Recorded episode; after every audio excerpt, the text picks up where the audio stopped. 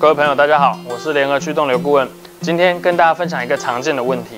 最近很多老板问我说：“刘顾问，我的员工做一天半就不做了，怎么办？我要给他薪水吗？”那也有些人说做三天了就不做了，那我要投保吗？好，那薪水该怎么算？那其实啊，这边跟各位说明一下，不管这个员工他是做一天、做两天，还是做三天，甚至是做半天。只要他有确实来报到，有上班，我们薪水都要照算。好，那半天怎么算？就以比例算啊。一个月薪月薪除以三十就是日薪，日薪再除以二就是半就是半天的薪水就半薪嘛。吼，好。那要不要投保？还是要投保？那我们就是依规定当天投保，然后他离职哪一天就退保。可是注意哦，他是一没来我们就退保吗？不是哦。依据劳基法第十二条的规定，他是要连续旷职三天。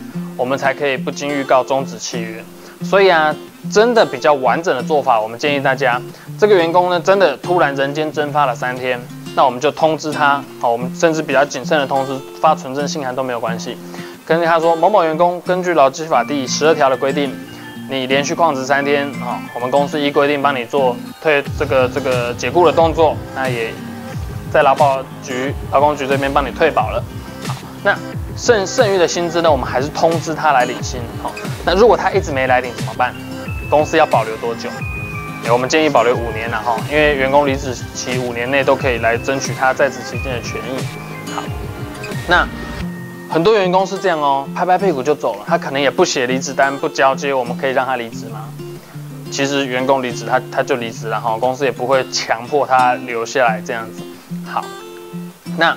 很多说，那如果他到职当天是礼拜天的话怎么办？我没有办法投保啊。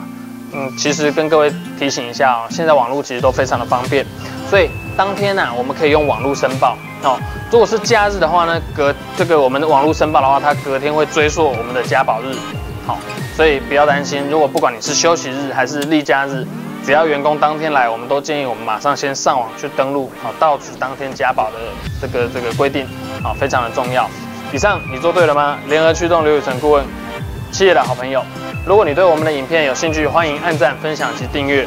想了解更多有趣的议题呢，也欢迎在下方留言哦。那以上是今天的分享，拜拜。